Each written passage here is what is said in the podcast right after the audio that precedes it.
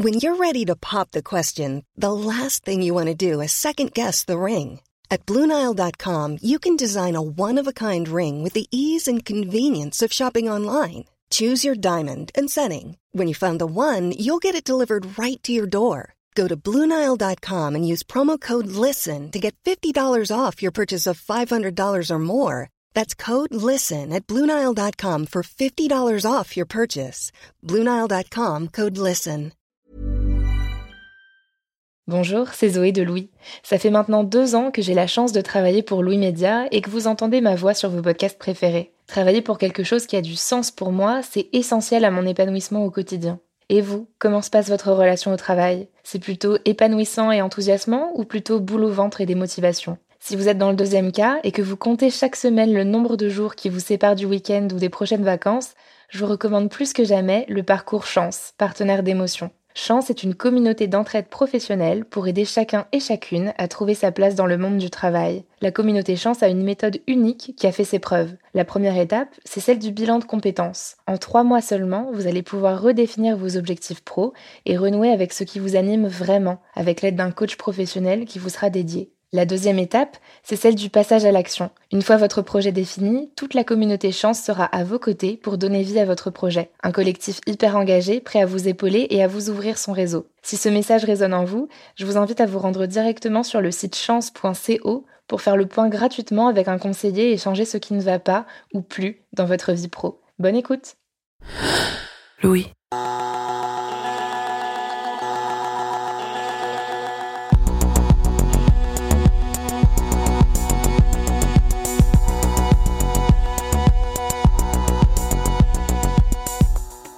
Je ne sais pas vous, mais moi, à 32 ans, j'ai déjà connu plusieurs périodes de chômage dans ma vie. Du moins, plusieurs périodes où j'étais inscrite à Pôle emploi et où je recevais des indemnités quand je ne travaillais pas ou quand mes piges étaient insuffisantes. Pourtant, j'ai jamais eu l'impression d'être inactive. Je n'ai pas le souvenir d'avoir rien glandé pendant des jours ou des semaines entières. J'ai toujours essayé soit de rebondir en cherchant d'autres opportunités professionnelles, soit de développer des projets personnels. Bref, pour moi, le chômage n'a jamais été synonyme de léthargie, ou pire, de paresse. C'est d'ailleurs pour ça que je distingue la notion de travail et celle d'emploi. On peut tout à fait travailler sans avoir d'emploi et tout en étant au chômage. Et ça a été mon cas. Bien sûr, il y a des moments difficiles, des jours où je me demandais qu'est-ce que je fais? Où est-ce que je vais? À quoi je sers? Mais heureusement, ça n'a jamais duré très longtemps. J'ai bien conscience que mon cas n'est pas représentatif et que la majorité des chômeurs aujourd'hui subissent cette situation, ne serait-ce que financièrement.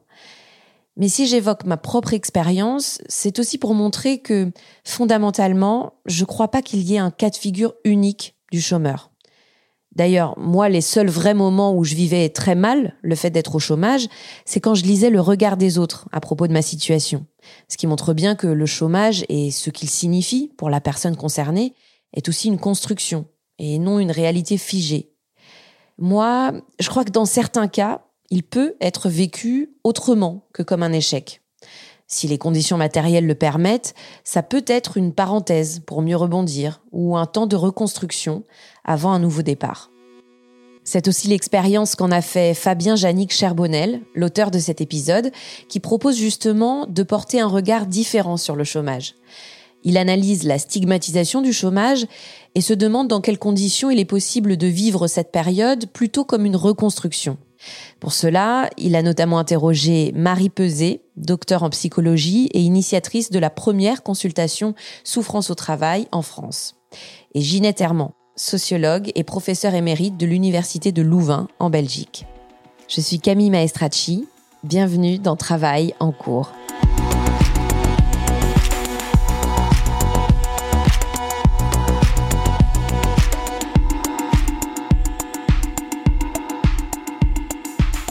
Je me souviens très bien du 11 juin 2019. Ce jour-là, il s'est passé quelque chose que nous sommes nombreux et nombreuses à redouter.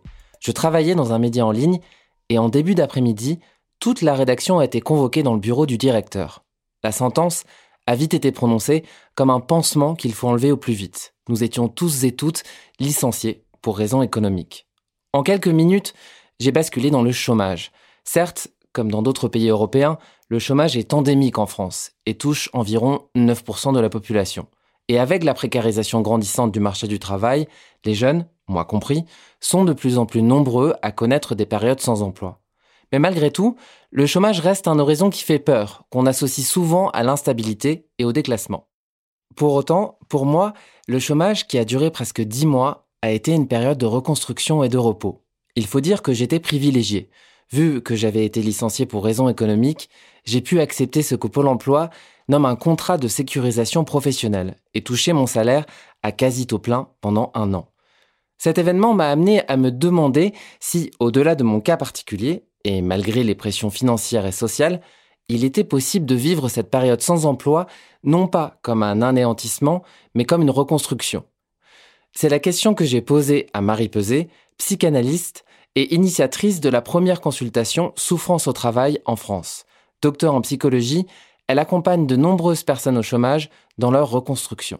C'est intéressant de poser cette question-là, car euh, je vois par exemple des patients qui ont fait des burn-out, qui n'ont pas eu euh, le temps, la possibilité ou même l'idée de s'arrêter en arrêt maladie, et qui une fois licenciés euh, voient la période de chômage comme véritablement un sas, plein d'oxygène, une possibilité de souffler, de sortir de la frénésie du monde actuel du, du travail, de prendre le temps de penser à ce qui leur est arrivé, de réfléchir à ce qu'ils veulent faire ensuite de leur trajectoire.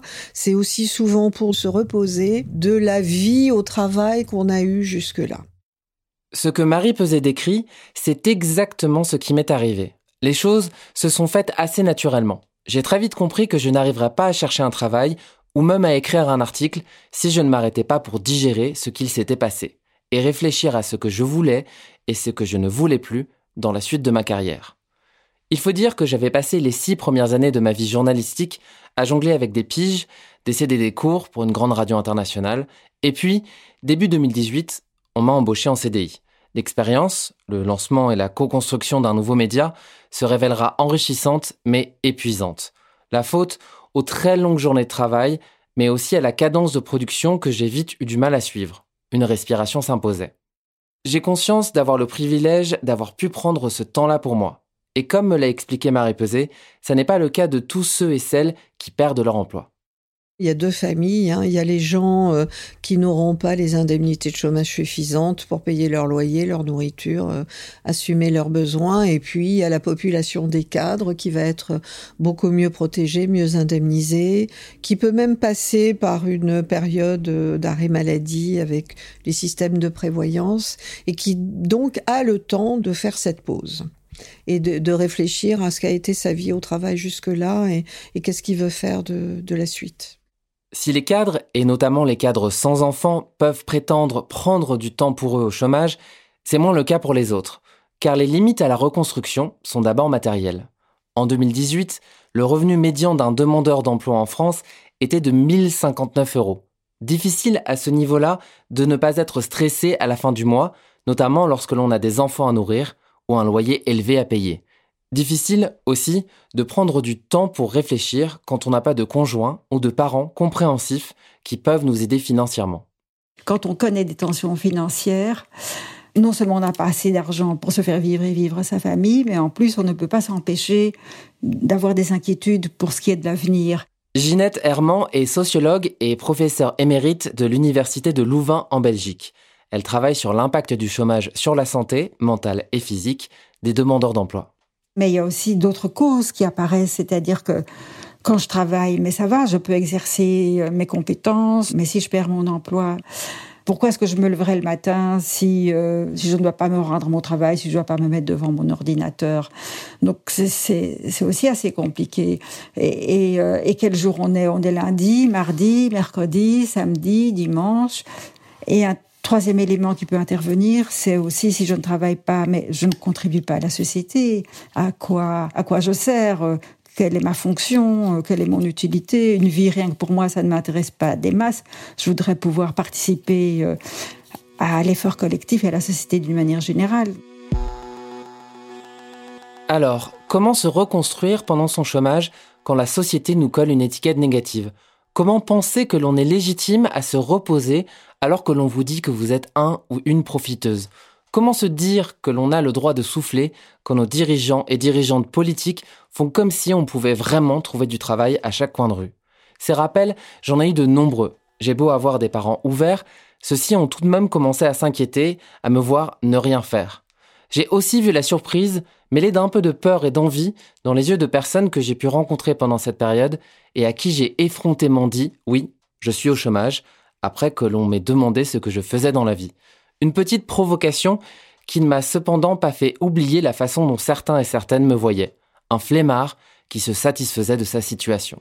D'ailleurs, au fur et à mesure que les mois passaient, j'ai senti que certains et certaines dans mon entourage commençaient à s'impatienter de ne pas me voir reprendre le chemin du travail. Et je mentirais si je disais que je n'avais pas eu des moments de doute. J'ai ressenti un peu de solitude par moment. Je me suis même parfois demandé si j'étais devenu un feignant, si j'arriverais un jour à retrouver un boulot. Mais la vérité, c'est que j'ai été incapable, pendant de longs mois, d'écrire ne serait-ce qu'un petit article, un signe que ce temps de pause était nécessaire. Ces remarques et pressions peuvent vite empiéter sur la volonté de faire du chômage une expérience positive, d'autant que si la pression vient de l'extérieur, elle est aussi intégrée par les personnes sans emploi. C'est ce que m'a expliqué Ginette Herman. Dans une certaine mesure, il a intégré ces images négatives de fainéants, de profiteurs. Et donc c'est très très difficile de lutter contre ce mécanisme. Par contre, euh, ce qui va quand même aider le chômeur pour vivre d'une manière moins difficile cette situation, c'est le soutien social. Donc s'il a un entourage qui a pris la mesure de la situation, de la difficulté, et euh, s'il se distancie par rapport aux stéréotypes, alors la situation va devenir moins difficile à vivre. Et ça, c'est un, un, élément tout à fait important. Donc, le soutien, ce qu'on appelle le soutien social, que ce soit un soutien social euh, affectif, émotionnel ou instrumental, euh, je vais t'aider à faire un, à refaire ton CV ou financier ou que sais-je. Dès, dès qu'il y a quelque forme de soutien social que ce soit, alors les gens vivent plus facilement la, la situation. L'observation de Ginette Herman m'a fait réaliser que j'avais de la chance d'avoir été entouré de personnes bienveillantes. J'ai le souvenir que la première réaction de mon ami Morgan, après l'annonce du licenciement, a été de me dire Prends le temps pour respirer, tu as le droit, tu le mérites, et puis tu en as besoin. Mes proches ont eu de la patience. Ils et elles m'ont écouté me plaindre de mon ancien travail pendant des mois, m'ont soutenu quand ça n'allait pas, et m'ont permis de me changer les idées quand j'en avais besoin. Mais en dehors des réactions de ses proches, il faut aussi prendre en compte les injonctions de l'État, et donc de Pôle Emploi, à retrouver un travail le plus rapidement possible. Mon conseiller a beau avoir décidé que j'étais autonome et qu'il me laisserait tranquille, ma boîte mail s'est vite trouvée remplie, oui, remplie de missives m'invitant à me reconvertir dans le code et les métiers du numérique. De tous les côtés, les messages sont judéo-chrétiens. De la part de Pôle Emploi d'abord, hein, il faut euh, suivre maintenant tout un parcours qui est malheureusement de plus en plus formaté, procéduralisé, euh, euh, avec au bout du bout la nécessité de démontrer qu'on cherche du travail tous les jours. il faut rappeler d'ailleurs que chercher du travail, c'est un travail à temps plein. C'est pas, tiens, quand j'aurai le temps la semaine prochaine, euh, j'irai peut-être voir s'il y a une offre d'emploi. C'est euh, du boulot tous les jours. Hein. Euh, et puis il y a l'environnement qui peut sentir le discours de précarité subjective qui est tenu. Tu vas pas en retrouver, tu viens de perdre son emploi, qu'est-ce qu'on va devenir? Alors que je le sais, 80% de nos salariés dans le réseau retrouvent du travail, sauf les 20% restants qui sont pas en état. Donc on retrouve du travail en France. Il faut donner ce message positif, hein, parce qu'autrement, euh, l'ambiance avec les SDF tous les 10 mètres dans la rue est aussi à la mise en scène de ce qui attend celui qui refuse de travailler suffisamment ou qui traînerait au chômage. Et puis il y a euh, profondément euh, l'ambiance de, de, culpabilité, de voilà, si on ne travaille pas, c'est qu'on est paresseux. Alors que ne rien faire, ça peut être l'occasion de laisser remonter, encore une fois, des parties de soi qu'on est obligé de laisser de côté quand on travaille jusqu'à ne plus du tout penser sa vie. Donc être chômeur, c'est aussi être au, centre de ce maelstrom d'injonctions paradoxales, de discours euh, très très culpabilisants, mais qui sont les mêmes que ceux qui porte sur les, salariés encore au travail qui voudraient bien sortir de leur enfer et, et que tous ces messages empêchent de prendre euh, la bonne décision. Hi, I'm Daniel, founder of Pretty Litter. Cats and cat owners deserve better than any old-fashioned litter. That's why I teamed up with scientists and veterinarians to create Pretty Litter. Its innovative crystal formula has superior odor control and weighs up to 80% less than clay litter. Pretty Litter even monitors health by changing colors to help detect early signs of potential illness. It's the world's smartest kitty litter. Go to prettylitter.com and use code ACAST for 20% off your first order and a free cat toy. Terms and conditions apply. See site for details. Si le chômage est aussi difficile à accepter, c'est parce qu'il touche d'abord aux questions d'identité. Il faut dire que le travail a tendance à nous définir. D'après une étude de l'INSEE datant de 2006, 54% des actifs se définissent par leur travail. C'est un ensemble de, raisons personnelles. Et puis, il y a aussi euh, des raisons plus sociales et plus collectives qui rendent le chômage extrêmement difficile à vivre. C'est que lorsqu'on rencontre, par exemple, si je rencontre une nouvelle personne, la personne, euh, pour faire connaissance, va pas me demander, mais euh, qu'est-ce que vous aimez dans la vie? Elle va dire, et qu'est-ce que vous faites dans la vie? Et puis alors quoi? Je lui dis quoi? Je lui dis, je, je suis au chômage, alors que je sais qu'il existe des stéréotypes très négatifs à propos des chômeurs. Cette image, elle va m'affecter et mon identité sociale, elle va devenir négative et je vais me sentir euh, stigmatisée et, et donc je vais être altérée en profondeur euh, par tous ces, ces mécanismes-là. Ginette Herman m'explique l'importance d'avoir une identité alternative à disposition pour bien vivre son chômage. Si je parviens à mettre en évidence des, une identité alternative, une autre identité qui ne me fait pas voir par autrui comme quelqu'un qui profite de la situation et qui ne fait pas assez d'efforts, alors je pourrais probablement ne pas vivre cette situation, en tout cas momentanément, comme étant euh, lourde et pénible. Alors, euh, il y a certaines activités qui favorisent cette identité alternative. Par exemple, si j'ai un projet depuis longtemps, un projet artistique depuis longtemps, je peux me dire, mais maintenant je décide de basculer comme artiste dans le monde de l'art et je vais réaliser mes projets qui me sont si chers. Ou bien si euh, j'adore écrire, je vais dire mais vraiment c'est maintenant le moment de me mettre à écrire mon roman. Bon, je vais peut-être l'écrire euh, sur le dos euh, des indemnités de chômage, mais mais en tout cas au début c'est pour moi l'occasion de, de me lancer dedans. Ou bien si je suis un, un, journaliste et un journaliste euh, dans la rubrique des, des chiens crevés, ça m'amuse pas. Peut-être que c'est vraiment l'occasion d'essayer de devenir freelance et de tenter euh, des, des, journaux ou des magazines ou des revues qui vont accepter des, des résultats, des, articles qui, qui m'apportent plus. C'est intéressant. Quand on parvient à le mettre en place, c'est utile. Mais c'est effectivement plus caractéristique de certains profils de personnes qui ont des ressources financières, mais qui ont aussi des ressources culturelles et qui ont cette possibilité de rebondir et de faire d'autres choses. Avant d'interviewer Ginette Herman, je n'avais jamais vraiment réfléchi à cette idée d'identité alternative. Et dans mon cas personnel, c'est vrai que j'ai de la chance de faire un métier que je peux exercer en étant sans emploi fixe. Malgré mon licenciement, je n'ai jamais eu l'impression de cesser d'être journaliste, même quand je n'écrivais pas. Si jamais je n'avais pas envie de dire à quelqu'un que j'étais au chômage, la réponse était toute trouvée, je suis pigiste. J'ai par exemple beaucoup réfléchi à un projet de podcast qui me tient à cœur. Mais cette dynamique se heurte souvent à un élément auquel il est impossible d'échapper, le temps. Plus le chômage sera long, plus l'impact sur le moral des demandeurs et demandeuses d'emploi sera important. Ginette Herman évoque les résultats d'une étude sociologique conduite à la fin des années 80 par des chercheurs français. C'était une étude qui travaillait par la logique des profils. Et s'était demandé est-ce qu'il y a des profils qui ne sont pas handicapés par la situation de chômage? Les résultats avaient montré qu'effectivement, euh, certains profils, notamment ceux que je viens d'évoquer, d'artistes euh, ou, d'écrivains, semblaient moins affectés. Mais quand il y avait une étude euh, longitudinale sur ces mêmes personnes qui avait été reprise quelques années plus tard, l'effet positif de ces types de métiers avait disparu. Euh, donc en fait, les gens dans la durée n'ont pas tenu euh, les effets positifs, notamment parce que peut-être qu'ils n'avaient pas percé euh, ni comme écrivain euh, ni comme artiste et qu'ils se sont retrouvés devant des difficultés financières et, euh, et le regard d'autrui de nouveau est devenu euh, négatif. Ils ont, ont, probablement de nouveau réintégré cette identité de chômage et donc n'ont pas pu résister aux, aux effets délétères habituels du chômage. Ces effets délétères du chômage se font ressentir sur le bien-être mental des demandeurs et demandeuses d'emploi. D'après le rapport 2020 de l'Observatoire national du suicide, 30% des chômeurs pensent à mettre fin à leur jour, contre 16% de ceux et celles qui travaillent. C'est évident que ça en pousse beaucoup au suicide, car le suicide est une pathologie fréquente chez celui qui cherche du travail, qui n'arrive pas à en trouver, qui n'arrive pas à en trouver pour gagner sa vie, qui n'arrive pas à en trouver pour montrer ce dont il est capable, qui n'arrive pas en trouver euh, pour arriver à s'accomplir dans l'activité qu'on exécute au quotidien, parce qu'on se lève quand même tous les matins pour être utile au monde.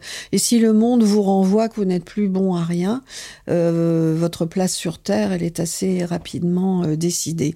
Vous avez aussi, bien sûr, euh, un taux extrêmement conséquent de, de pathologies euh, de somatiques de tous ordres, de dépression, bien évidemment. Donc non, être chômeur dans tous les sens du terme, ça coûte très cher. Mais alors, que faire? Marie Peset suggère de se faire aider par un ou une psychologue pendant cette période difficile. Alors je pense que de toute façon se faire accompagner, notamment par des psychologues du travail qui s'occupent pas tant de la névrose singulière que de la trajectoire euh, personnelle, avec ce qu'elle contient quand même hein, de notre subjectivité bien sûr et de notre histoire personnelle, oui c'est intéressant parce que ça peut être l'occasion, encore une fois, de renégocier de manière plus originale une trajectoire euh, professionnelle euh, qui s'alignait dans les désirs des parents, très classiquement, ou dans des attentes sociales, et que là, tout d'un coup, parce qu'on a le temps, on peut peut-être essayer de revoir à l'aune de cette euh, deuxième partie de vie qui peut être la partie de vie encore une fois, qui permettra à des parties enfouies de, de se donner à voir. Et puis ça peut être une partie de vie aussi professionnelle et personnelle où on arrête d'avoir peur, où on arrête d'être soumis à, encore une fois, cette précarité subjective ambiante euh, qui nous est instillée en, en permanence, où on prend le temps, par exemple, de connaître ses droits et ses devoirs en tant que, que salarié. Euh. On peut donc réfléchir à un retour dans une entreprise en se disant je suis mieux armé, j'ai compris qu'il fallait pas laisser faire certaines choses, aller voir tel ou tel acteur beaucoup plus précocement. Voilà, on peut avoir le temps tout d'un coup de retrouver beaucoup de force si on est accompagné justement. Et surtout, il faut arrêter de considérer les chômeurs comme des inactifs tout travail n'est pas logé dans l'emploi. Le travail, c'est la femme au foyer, si tant est qu'il en existe encore, euh, qui ne travaille pas. C'est l'écolier euh, en classe, et c'est se donner euh, tout entier à des activités, à du bénévolat, à une activité physique, à redécouvrir une activité manuelle, à aller s'inscrire en auditeur libre à l'université, à tout d'un coup explorer des territoires d'épanouissement personnel qu'on a pas eu le temps d'aborder jusque-là. Donc, euh, définitivement, être au chômage, c'est pas du tout ne rien faire. Rester euh, dans son lit jusqu'à 11 heures du matin, traîner en pyjama, ça, c'était plutôt euh, pendant le confinement. être au chômage, c'est avoir du temps pour donner accès aux parties de soi qui jusque-là étaient très enfermées par la, productivité et qu'il faut justement ne pas rebloquer par la charge anxieuse de l'environnement familial, du message social et de sa propre culpabilité. J'ai une bonne et une mauvaise nouvelle pour vous. La mauvaise, c'est que oui, le chômage est une période qui n'est pas souvent facile à vivre, notamment à cause de toutes ces pressions qui nous entravent, qu'elles soient financières ou venant du regard de la société. Mais la bonne, et j'en suis la preuve vivante, c'est qu'il est possible de prendre le temps pour se reposer et se reconstruire lors d'une période sans emploi. Si mon retour dans le marché du travail a été un peu compliqué par le début de la crise liée au coronavirus, je n'échangerai pour rien au monde ces mois passés sans emploi. Même si ça n'a pas toujours été facile, j'en suis sorti reposé après des années où je n'avais pris que très peu de vacances. J'ai pu prendre le temps de voyager, un luxe, je le sais, de lire, d'aller au cinéma, bref, de m'ouvrir l'esprit. J'ai randonné seul, ce que je n'avais jamais fait avant. Et toutes ces petites choses que j'ai accomplies en dehors du travail, je suis certain qu'elles m'ont donné les clés pour aborder des futurs postes sereinement en étant à l'écoute de moi-même. S'arrêter un peu ne veut pas dire que l'on ne fera plus rien du reste de notre vie. Mais à l'inverse, il ne faudrait pas non plus se mettre une pression phénoménale pour bien vivre son chômage. Parce qu'au final, ce qui semble vraiment nécessaire, c'est un changement dans la façon dont la société et l'État perçoit les chômeurs et les chômeuses. Parce que ne pas avoir un travail ne veut pas dire que l'on ne fait rien ou que l'on n'est rien. Vous venez d'écouter Travail en cours. Si vous voulez nous raconter une histoire à propos de votre travail, vous pouvez nous écrire à hello at. Cet épisode a été tourné et écrit par Fabien Janik Cherbonnel. Louise Emerlet est chargée de production. Cyril Marchand était au montage et à la réalisation. La musique est de Jean Thévenin et le mix a été fait par Olivier Baudin. Marion Girard est responsable de production et Maureen Wilson responsable éditoriale. Mélissa Bounois est à la direction des productions et Charlotte Pudlowski à la direction éditoriale. Vous pouvez nous retrouver là où vous avez l'habitude d'écouter vos podcasts, Deezer, iTunes, Spotify, SoundCloud. Vous pouvez aussi nous laisser des commentaires et des étoiles. Et si l'épisode vous a plu, n'hésitez pas à en parler autour de vous. Et si vous aimez ce podcast, découvrez les autres podcasts de Louis, Émotion, le Book Club, Injustice, Passage. À bientôt!